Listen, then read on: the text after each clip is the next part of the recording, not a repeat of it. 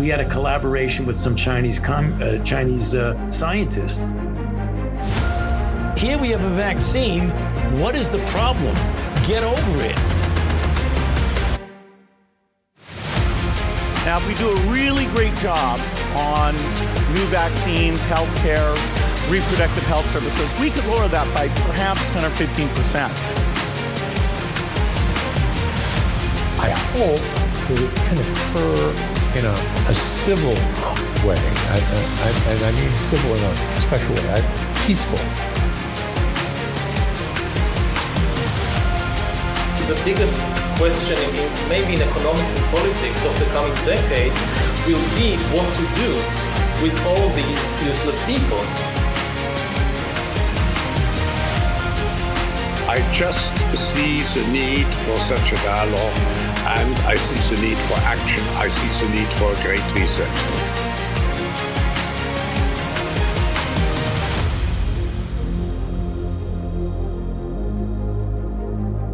We are 1,386 days into 14 days to flatten the curve. Thank you for joining us today. I'm Johnny Anderson alongside the fan favorite. You know him, you love him. Fresh off of the holiday season, full of fruitcake and whatever else he's got left over. Uh, I think he had a whole bunch of booze. The fan favorite, somewhere between iconic and psychotic, Marty Foster. Marty, how are you? I'm very well. Happy Twixmas, everybody. Twixmas. So it's the yeah, it's the bit between Christmas and Boxing Day and New Year's Eve. You haven't got a clue what day it is. Um, it was bin day today. We didn't know whether to put the bins out today or tomorrow. I am fairly full of all that good food. You're quite right, but I can honestly say I can count the number of alcoholic drinks I've had on one hand over the entire period. Despite that of you. photo, I'm proud of you. Well, I have to say, I'm I'm proud. Despite that photograph that I showed you of all my booze arrayed, it, it, it's just like shop window dressing, really. I've not touched much of it. Um, other people have, which is nice. You know, we've had uh, quite a few people round. A few bottles of wine have been opened. Bottles of mead. Mead is good stuff. I do like mead, but um, yeah, Okay. Mead. Yeah. I've just been to see a group of friends. We had to uh, rehearse something that we're doing in a couple of weeks. And I just want to mention good old John, who uh, finally wrote down the name of the um, our podcast because he keeps promising me he's going to listen. He is one of the few people that I, I encounter regularly who isn't fast asleep with his thumb up his bum and his head in neutral. He kind of knows what's going on, so it's it's nice occasionally to give someone who is awake a mention. So, John, I hope you're listening. Um, I told you what time this will come out tomorrow, so you'd best be um, downloading it and listening. Now, before uh, you go on, that, how many days was it? Is you, have you still got the counter up there? I do. I do. Uh, what do you want? You want uh, years, months, days? No, uh, no, the weeks, what? days. It was 1,300 and something days, wasn't it? 86. 86. 1,386 days. Well, for all of those that are going to be paid at the end of January, that's how long January feels. It, ne- it, you know, because obviously Christmas is a very, very expensive time. And this is just something that's been one of my little hobby horses for a long time. I love Christmas. Don't get me wrong. I'm not a bah humbug, Ebenezer Scrooge type at all. But the number of families in, in the UK in particular, low income families who spend the rest of the year in debt because they've felt pressurized to buy their kids presents, have all the good food, have the booze, all that kind of stuff. They've gone into debt for Christmas. And that is not the idea of Christmas at all. So they'll spend the next 12 months paying it off or 11 months paying it off before they go into the overdraft or get one of those payday loans, which is why for so many people, January feels like 1,386 days. I can understand that. Uh, well, today, for those that are wondering why we're uh, podcasting, because everybody else is kind of off for the time being, I, I don't think uh, I've had a, a, single new podcast come through from anybody since uh, a few days before Christmas. Uh, but the reason we're doing it is because Marty wanted to. He just said, okay, are we going to do anything this week? And I said, I, I don't know. So I, I guess, well, here we are. So this is not going to be a usual format. I guess we're just kind of going to chew the fat or, or whatever it is that we do because that's really what we're we're doing. It the news cycle is kind of slow, I guess, kind of, but, but not really at the same time. We were discussing some of the things that were going on uh, geopolitically, which I, we'll get into that because a lot of that's being ignored. Other than the fact you've got a U.S. senator out today, no surprise, Lindsey Graham saying, We just need to wipe Iran off the map. I'll play that clip. That's coming up. But we've got more to discuss. Do you want to start in South America or do you want to start in the uh, Middle East, in, in like the Red Sea area? Where, where do you want to start? Or do you have something else, uh, another place you want to start? Well, I've got to be honest with you. With it being the holiday season, I have not watched a single news program, listened to the radio news, read a newspaper, the entire time. So uh, I'm just going to give my gut reaction and opinion on whatever you've got lined up there. But I did see, I, and I, I don't know if it was CGI, AI voice, or what. But I did see this clip about in, in the Revolutionary War, Biden says that there weren't enough airports. Have you seen that clip? I have not seen that, um, but I, I, think they might find it a little bit difficult to um, have a number of runways built during the uh, the Revolutionary War because well, uh, you know there were yeah, so many I air mean, battles that took place in uh, in the, that, that, uh, time period. The, Blériot, the Revolutionary War. The Blériot brothers were around sort of end of the 18th century, beginning of the 19th century. So there, there you know, there were hot air balloons. In fact, uh, in that um, excellent uh, TV HBO miniseries of John Adams that you sent me, don't they watch a, a balloon being launched? I think so. And then, of course, you well, the French were always big into that kind of thing. Uh, but then, yeah, you, like I say, the the Blériots, they they yeah, were yeah. The, the the forerunners. Yeah, you also had the um, uh, what was it? Um, Leonardo da Vinci. Of course, that was you know, but he he was actually supposedly one of the designers of the first flying machine itself, and then later on bringing it up to the you know the that particular time period, and actually even even before that, the first flight that we had, which was done by the Wright brothers, uh, was in Kitty Hawk, and it was not until 1903. So yeah, yeah, yeah. the first powered flight. Yes. Yeah.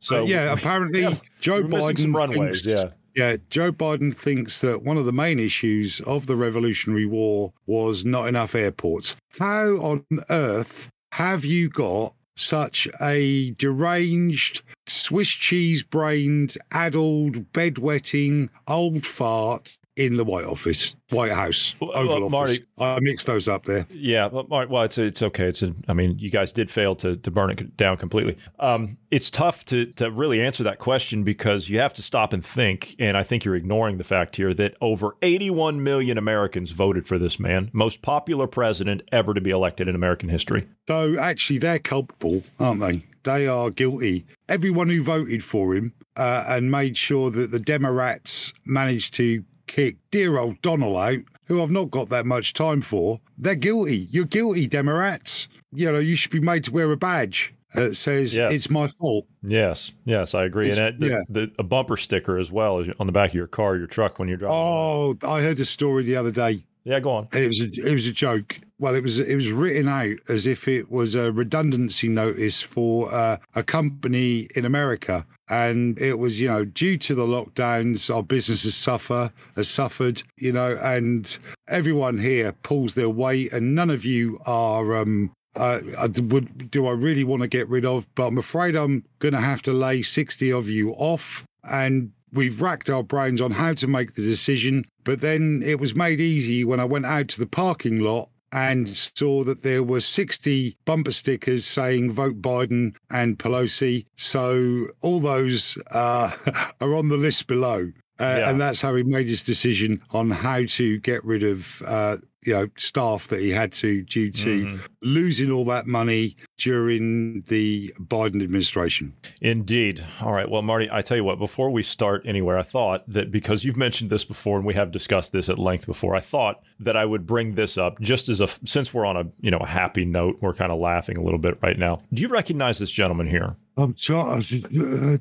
Uh, um, no, but no. Okay. Well, it's, I'm it's okay. trying to It's okay. identify the badge there. Yeah, yeah. Well, I'll tell you what it is. Uh, this is uh, Vladimir Egorov. He is, uh, well, he's 46 years old. He's a member of the United Russia Party, and he's, you know, which is the ruling party of, of Vladimir Putin there. Uh, he is a high up party member. He's also the son of an oil tycoon in Western Siberia. So, he, I mean, he's pretty well connected. He's pretty well off. Has a nice family, wife, and, and two children. Uh, something oddly strange about this. Um, he fell out of a third story window and died uh, a couple of days ago. Um, Another defenestration. yeah, yeah. That crazy. is- now, it's- now hold on, hold on, hold on, hold on. Now, They're going to have to make a vaccine for that because it's it's You- getting to pandemic levels. Well- the well, number now, of people on. falling. out of Russian windows, it's it's strange how. Yeah, yeah. I mean, they always fall out of those those two and second story or two and uh, three story windows, and they they die. Well, you see, the um, the Russian security services, the FSB, which is the former KGB. By the way, they're still in the same building. They just changed the name on the office door.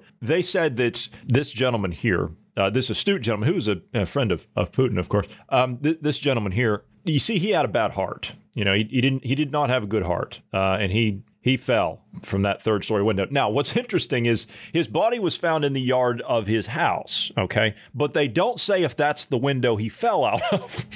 Oh, yeah. okay. So- well, I'm, I'm thinking if his house was a modern house, uh, it wouldn't have been his country dacha because they all tend to be Yeah, dacha, yeah. single single levels. Single level. Yeah. So, so it was probably in in the city, and it might have been an older building. Now, the gentleman himself does look, and I don't want to speak ill of the dead, but he does look like a typical playground bully. Um, he's built like a nine mil bullet, and I imagine if he leant on on a, a a balustrade on a balcony, then it could easily go through that if it wasn't well maintained. One of these older buildings in the centre of Moscow. So who knows? You know, I'm I'm just trying to play devil's advocate here. Yeah. Yeah. Well, he um, may have. Excuse Yeah, me. I I, reckon shouldn't the chubster might have broken the balcony. Yeah. Well, I again, I, I I misspoke here. I you know just want to make sure that I'm clear. They say that he may have had heart problems. Not for sure, but he may have had them. And that, of course, you know, because if you have heart problems, you fall out of third story windows all the time. Yeah, yeah. I mean, you suddenly get short of breath. Your heart is in your mouth as it's beating heavily. You push open the um, French windows and stumble straight over the edge of the balcony. And uh, you know you just you just die. Well, uh, again, this I'm sure it's I'm sure it's nothing here. This this lovely young lady here. Sorry, who is this gorgeous lady? Okay, so this uh, this lady right here, um, she it, she was excuse me, she is not. Uh, she was the vice president of a Russian bank. Uh, her name was uh, Christina Balakova. She was 28 years old. She fell to her death falling from a window from her Moscow apartment. It's again, it's you know, it's just strange. How Uh, this- uh, someone needs to go and do a proper building survey I'm telling you, yeah, of these Moscow apartments. yeah, I, I am telling Um, you. Now that was start, that was oh. in June. Uh, yeah, go on, go on. You can you can mention. Well, no, uh, I mean, her name is what was God rest her, Bolaklova, Uh, by, that- uh, excuse me, uh, Bykova. Bykova. Bykova. Oh, sorry, I thought you said balaclava at first. No, no, I'm and, sorry. and, and if anyone if anyone doesn't need a balaclava, it was her. Um, absolutely gorgeous. I'm sure she got uh, that role purely on her merits as a financial wizard, mathematician, banker, Absolutely. uh, astute business ac- acumen. Nothing to not, do could not possibly be with- anything else. with no, absolutely not. I mean, however, the person in the photograph underneath her. I yes, um, this is this is in February. Uh, this is a different case. This is uh, Rush, a top Russian defense official, Marina Yakina. She was uh, 58 years old. She was found dead after plunging more than 160 feet from her tower block window in her apartment in Moscow. I mean, again, you, you just need, I guess, you need building services. In December of last year, we actually talked about this one. Pavel Ant- Antov, which was Russia's highest earning electric, uh, elected politician, uh, fell from uh, a window, his second story hotel in India when he was there. And I used, of course, we played the uh, the uh, the news report at the time from the Indian uh, news outlet, and they said that he was he was very depressed. The Indian was- news said he was what? Yeah, he was very depressed. He was very depressed. He was very upset. Well, I He- imagine he crashing when he hit the ground, but I, I don't know. But who actually? I mean, that's an easy statement to make. Anyone who's aware of what's going on is bound to be a little bit depressed, at the Just very least disappointed at the moment. So, my down and dirty analysis of these numbers of defenestrations has got to be these are people who've told Putin or let slip that they don't quite agree with what's going on. Yes, uh, and of course this last one here, uh, Ravil Maganov, uh, sixty-seven. Of course, you see him right there. He's he's standing next to Putin. This was after he was re- he received a medal uh, for uh, whatever. I'm not quite sure what it was, but he was the chairman of the oil giant Lukoil. He died after falling from a window on the sixth floor of the. The Central Clinical Hospital in Moscow. You see, he was just there for a checkup. You know, he fell out of the, I've got- the six, I've got some- hospital window. Okay, yeah, I've got some health and safety advice, as public service um, advice for anyone who's anywhere near Vladimir Putin. Um, I have some advice for you. Make sure your sleeping arrangements and hotel accommodation are on the ground floor. Um, I think you might be able to survive a fall of um, uh, maybe two or three feet out of a ground floor window. Do not, under any circumstances, go up a flight of stairs. or take the lift. Stay off of those. Definitely not. Don't, don't take the lift. Yeah. Right on down to uh, to South America. So uh, the, I love the response to this. Right. So Venezuela has said that they are they have rejected the deployment of your uh, HMS of the HMS Trent, who is um, on their way to uh, Guyana because of this little dispute that's going on, and the uh, the Venezuelans have said that they are sending a detachment over there for um, uh, how how is it how is it put defensive military exercises uh, in response to to your aggression, and the uh, the Bolivian military has said that they are going to deploy five thousand six hundred soldiers to Guyana's border in the area of the Atlantic coast in response to the provocation of you guys sending the uh, the Trent down there. So Right. First of all, the Trent has been in the Caribbean on full deployment for quite some time. It is a river class patrol boat. Its main armament is a 30 millimeter single firing Bushmaster cannon. is that it? Um, that's it. Now, these ships are are meant to be fishery protection vessels. Okay, they're meant to be fishery protection vessels, and we normally have uh, at least one frigate or destroyer in the Caribbean as well, which is the West Indies Guard ship. Uh, and the idea is, particularly during hurricane season, is if any of our uh, Commonwealth or anyone to, to be to, to be honest, if anyone needs um, sort of hurricane relief. So I've done it myself. I've I've been out there in the West Indies on HMS Cardiff a long time ago, the old Cardiff, the, the Type 42, and um, we gave hurricane relief to uh, islands in the Bahamian chain rebuilding some houses, restoring fresh water, putting uh, electricity grid back online, those kind of things in the event uh, of a natural disaster. But we, what they also do while they're out there is work uh, with the the DEA, the American Coast Guard, and do the drug interdiction operations. It's not really a warship. I could tell you a great deal of detail about HMS Trent, but I won't. But they're sending, the Bolivians are sending what constitutes a brigade. Yeah. yes, five thousand six hundred troops. That's that's a little bit of overkill, Bolivia. Uh, you you know, if you want to give your boys something to do, fair enough. But you know, you, you could probably give ninety five percent of those guys the weekend off if you wanted to. I don't even know what to say the fact other than the you know it's the typical communist country response, isn't it? That they have to to show that they're defending themselves, and it has to be a big show of force when in fact there's really no threat at all. Well, yeah, it's it's just that knee jerk reaction that you get from uh, Tin Pot, Banana Republic, communists.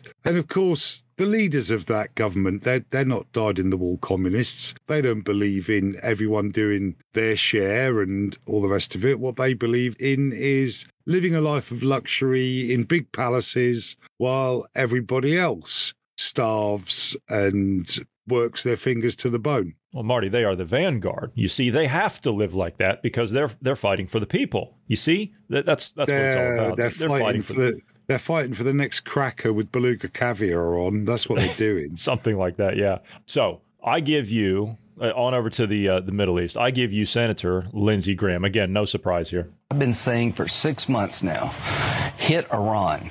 They have oil fields out in the open. They have the um, Revolutionary Guard headquarters you can see from space.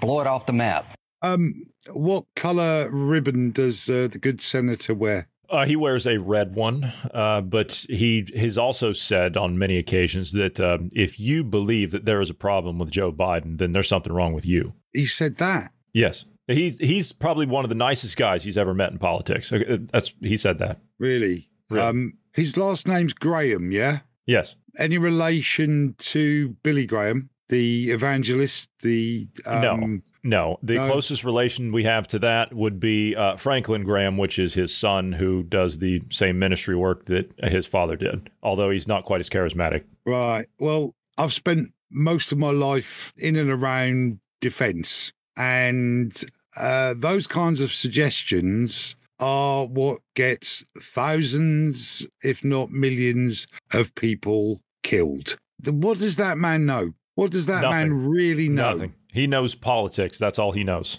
Yeah. So this this is just saber rattling rhetoric to win votes. Well, I'd, I'd, be honest with you. I'm I'm going to go out on a limb here. I think that he and a lot of other people, such as like uh, Senate Minority Leader Mitch McConnell and, and, all the rest of these guys, I think the reason they don't want election audits, and this is another conversation I think for another day, but I think the reason they don't want election audits is because I think if we start digging into the Republican side, I think we're going to find that a lot of them aren't supposed to be there. That's my guess. I don't know that for sure, but none of them will endorse an audit. And I think the reason that none of them will endorse an audit is because I think they're afraid of what we're going to find. And if we are to find that they have not been elected for, I would say, a good number of, in these guys' cases, it'd be decades. Because if you go to their districts, if you go to the uh, uh, the states and in the areas that they represent, the seats that they hold, the people do not like them. And even when they campaign and they do their reelection stuff, they don't have any like there's no signs. People don't support them. So how are they continuing to be to be reelected time and again? I think what it is uh, and again you're probably right it's probably a, a, a conversation for another time but people vote down partisan lines. If the party is only putting the same faces up for election, you know, because it costs money. It's an expensive thing to run for an election in your country and and in mine for that matter. People are given Hobson's choice. And the people who will turn out and vote are those who are so partisan, you cut them and they've got Democrat or Republican written all the way through. So I think that's why these people wind up continuously in these posts that they have no real qualification and even ability to perform, you know, to, to perform the role. Uh, and certainly with dangerous talk like that, I bet he's got no son or daughter in military service that would be put in harm's way should such a suggestion be taken seriously. That's the way it is because uh, he, I don't believe he has any children, uh, or if he does, then they're involved in something else. I, have never actually heard the, the fact that he's they, waiting I, until they till they get the whole uh, fetus bank going, so he can just clone it. He'll take a piece of his DNA out, he'll yeah. send it to Switzerland, yeah. and they'll send him back a fully grown adult who thinks the thinks and walks and talks the way he does. Oh, That's what they're planning. That's what that's what they're after. That's what they uh, don't need us anymore. Yeah. 299 container ships have been rerouted uh, out of the Red Sea and headed around the Horn of Africa. That is quite a substantial hit we're going to be taking to the global marketplace. Now, the Chinese they have a PLA uh, base in uh, PLA Navy base in Djibouti, which just happens to be right across the you know the Red Sea there from from Yemen in the port of Aden. So uh, they have said that they are asking the Houthis for their help in stopping these these attacks. You see, you, you see, Marty. that's according to the Global Times. That is out of the Global Times in, in China. Now, I again, I think we're we're just seeing things incorrectly. You know, we we just need to see things from a different perspective. You see, they're they're asking for help. Um, the, I'll tell you what help the Chinese sailors will need if they've got a big base now in Djibouti because it used to be a UN naval base where all the, the food aid going into Africa would come through Suez in the big tankers, hit Djibouti, and I've stood there in a blue beret while it was all handed over to warlords. Uh, we've mentioned that before. But what the uh, People's Liberation Army Navy will need is the strongest and fastest acting antibiotics to cope with all the venereal disease that their soldiers will be getting from the flesh pots and dives of Djibouti. I wasn't aware that Djibouti was now a PLA base. I, I really did not know that. Um, I had heard that. I, have actually I heard that this morning. Uh, I'm still I'm still working on it, but it it is not uh, a surprise at all, at least in my opinion, because China has been in the process of colonizing Africa for quite some time now,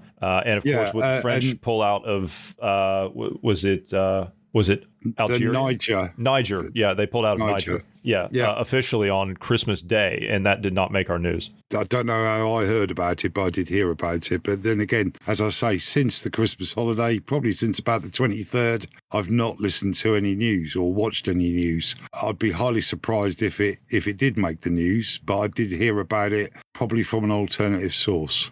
That is the, the withdrawal from Niger. Yeah. Anything else on uh, the Middle East that you want to well, uh, you want to get into because they're not they're not stopping any of this. And, and, to be honest with you, I I think it's a it's a blatant provocation. Obviously, it's Iran. Iran's a client state of Russia. They're using the Houthis that they're funding out of Yemen to conduct this to discredit this whatever ridiculous operation that they're putting together, this uh, Operation Prosperity Guardian or whatever the hell it is, the State Department's calling it. And it's made to look like the US and the UK and the French and anybody else that are involved in this are not capable of doing it. So it makes China look good for them to come in and say, oh, well, you see, we can do this. We can take care of this. We can restore peace in the region. This whole thing is being done wrong. It's, it's just transmitting weakness that this amount of shipping has to be re- rerouted. People these days uh, are doing shorter military careers, but they're still fully trained and can easily be conversion trained into maritime protection agents. Uh, and I don't know if you've ever seen one of these tankers when it prepares to go through, you know, close proximity to Yemen or in, in the past through the Straits, anywhere near Somalia, uh, through the Malaccan Straits, Malaysia. There are great big spikes that are fitted all the way round the upper deck so that it makes it, and they're sharp, they're razor sharp. Uh, makes it really difficult for people to climb aboard. Every ladder and access is covered in razor wire and then all you need is probably eight trained people with small arms and maybe, uh, you know, pedestal mounted uh, general purpose machine guns.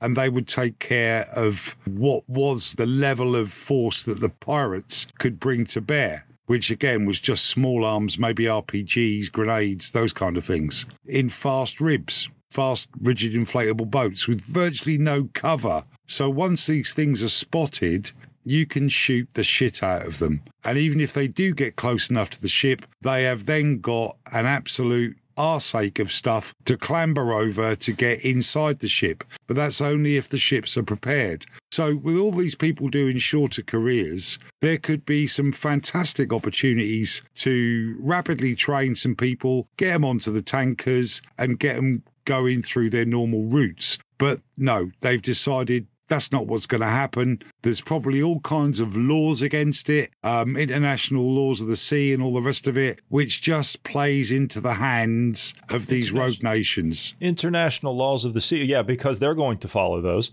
I was just getting ready to ask you, when do we leave? I, I ain't playing that game anymore, mate. I've, I've been, there, done that, uh, and I actually I probably would enjoy it. But no, I've got to that point in my life where yeah, yeah, the home home comforts are for me. But there's plenty of people who are perfectly capable U.S. service men and women British servicemen and women. I'm not going to say any of the other European countries because I don't rate them at all. And but they they could they could easily fill those ships with teams that could protect them as they transit past Yemen. Well, a lot of the French troops are going to have some free time because they're not in, on deployment in Africa any longer. So uh, there'd be a yeah.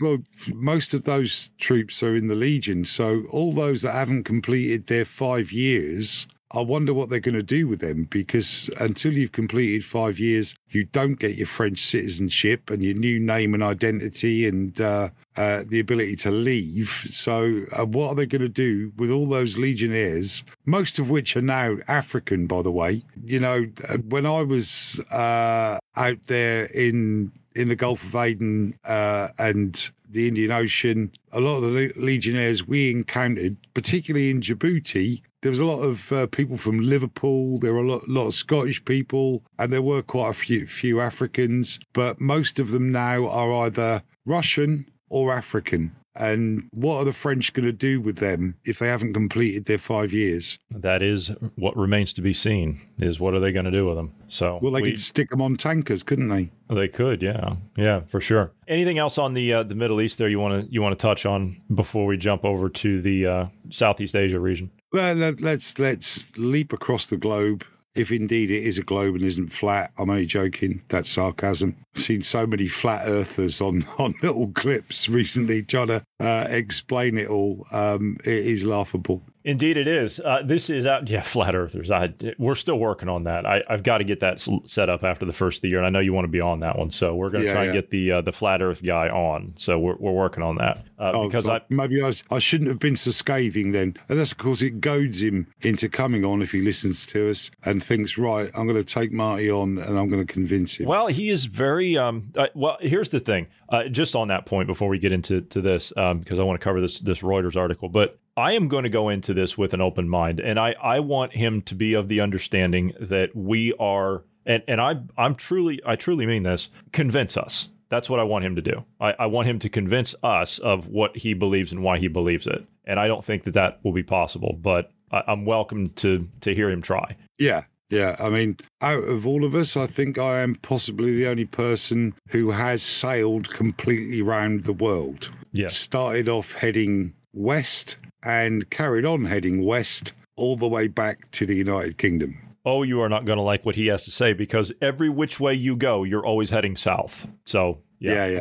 Yeah. It's it's going to be that. So I can't wait. Yeah, I, that, yeah, that's going to be fun. So, right. meanwhile, in Southeast Asia, Southeast Asia, China has said that they are going to uh, put the entire region on alert. Again, one of these you know wonderful communist responses after the U.S. military has stepped up their forward deployment. The Chinese Defense Ministry today said that the Asia Pacific region is to be on high alert as the United States steps up forward military deployment in the region. There is a U.S. plan to revive a Pacific airfield that launched the atomic bombs in uh, the Second World War against Japan. So the uh, Chinese military, they say they're paying a close attention. Uh, they're paying close attention to the moves by the U.S. and they will firmly safeguard China's maritime rights.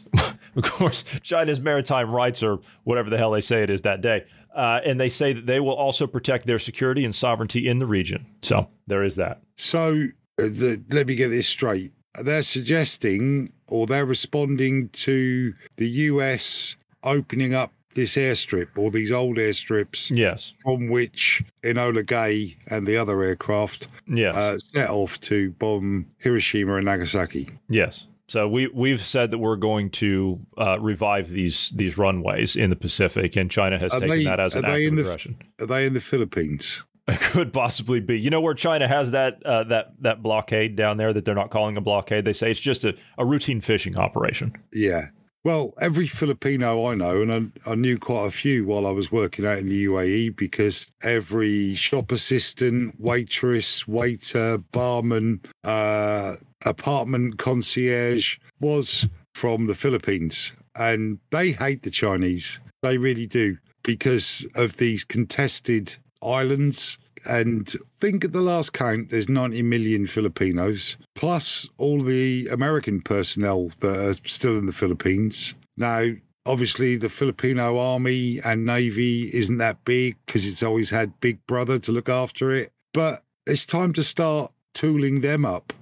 I'm not suggesting another proxy war, but certainly it's their region. They should have a say in it. They should be deciding whether or not it's a good idea to re instigate uh, the use of these airstrips. But again, no one's suggesting that they need to that they're needed to launch any kind of nuclear attack. They would be, you know, fighter patrol aircraft. no, yeah, we don't need to do that anymore. I mean, the intercontinental ballistic missiles kind of changed all of that. So you don't you don't need to carry it over on a stealth bomber. Even. No. So when are you guys moving out of um, Diego Garcia then? Uh, I'm not sure. We we like we like the climate there. I think, and the, I hear the coral is lovely. Yeah, well, the coral grows in your skin if you It get does, a scratch.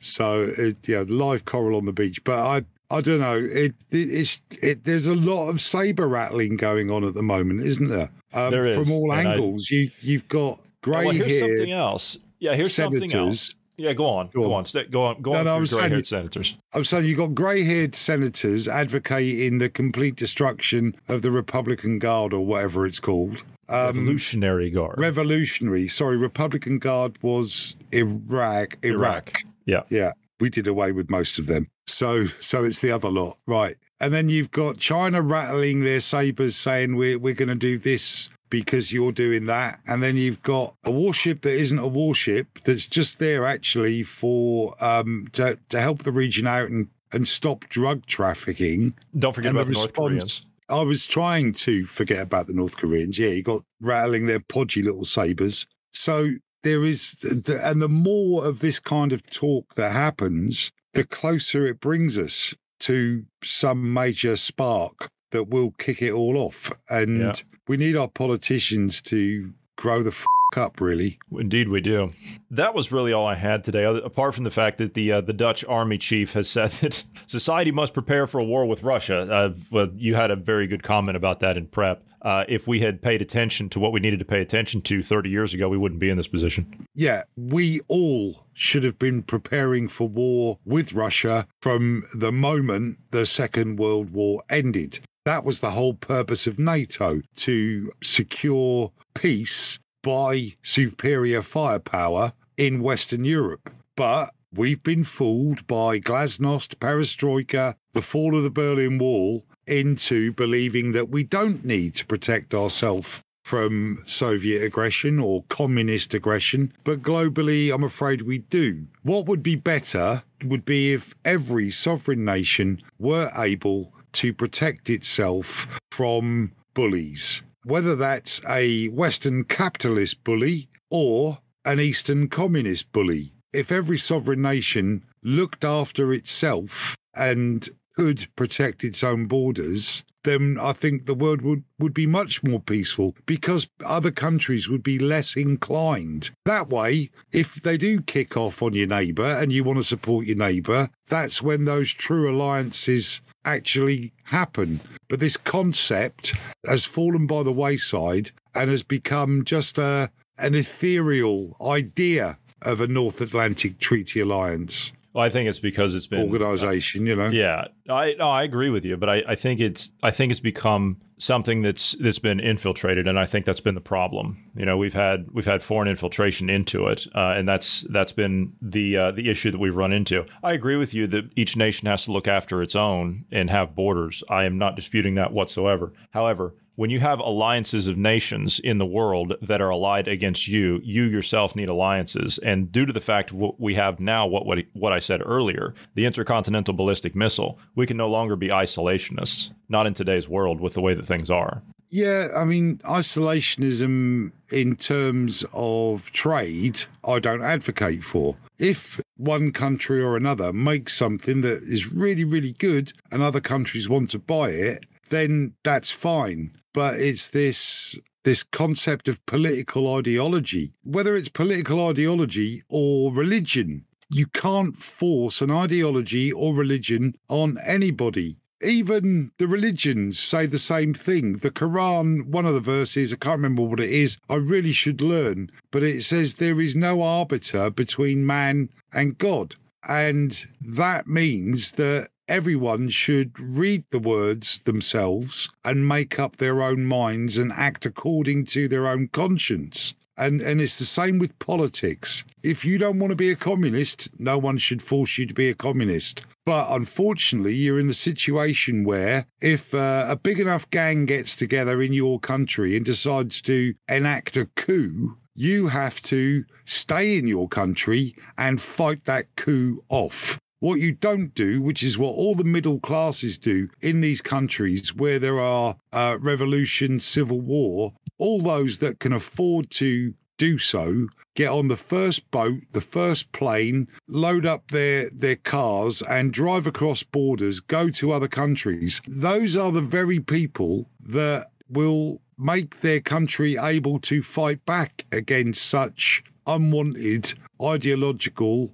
revolutions. And they are also the exact people who are needed to rebuild that country after any civil war or coup. This is why I don't have a great deal of time for the refugee. If someone invades my country, which they are at the moment actually, and I could have to fight at any time, but if someone invades my country, I will stay and fight. Simple as that. Well, we have nowhere else to go. So we are going to be stuck with that one, my friend. So I, I agree with you on that. Um, do you have anything else you'd like to talk about today? Well, I was just wondering if I could go to Rwanda. They've got all that accommodation there that the British government's paying for. Nobody's staying in it because we haven't sent anybody yet. So maybe I could go there. Maybe. It'd be a nice holiday, I suppose. It would have been a longer conversation. I've thoroughly enjoyed the conversation that we've had, but it probably could have been extended a bit were it not for the terrible internet condi- conditions this evening. Probably a cyber attack uh, by China. Could very well have been. Or Iran. Who knows? Uh, or those it's those it's those sneaky Russians. Could be them. All right, Could we're, be. we're going to go ahead and call this one done. It's been a great conversation, my friend. I will see you in the new year. Thank you for being here today. Thank you to all of the listeners. God bless everyone, and we will see you next year. Happy New Year.